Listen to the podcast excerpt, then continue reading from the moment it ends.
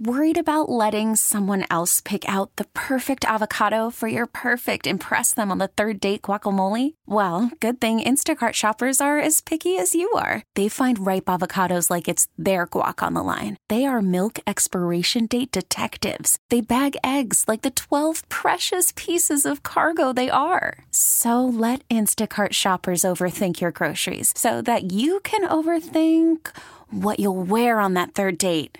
Download the Instacart app to get free delivery on your first three orders while supplies last. Minimum $10 per order, additional term supply. I'm Earl Forcey, and here's your flash briefing from 1067 The Fan.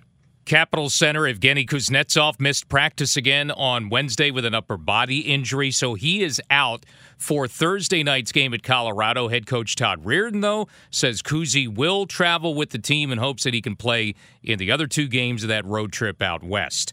The NFL has reinstated Cleveland Browns defensive end Myles Garrett. He ended up serving a six game suspension at the end of last season for hitting Steelers QB Mason Rudolph in the head with a helmet.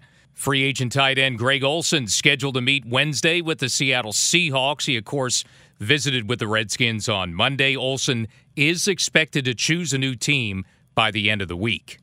Houston Chronicle is reporting that the Roughnecks home stadium, University of Houston, will host the inaugural XFL championship game on Sunday, April 26th at 3 p.m. Bradley Beal had 30 points on Tuesday night. Wizards beat the Bulls 126 to 114. Wiz right back at it on Wednesday night. Final game before the All-Star break, 7:30 p.m. start at the New York Knicks.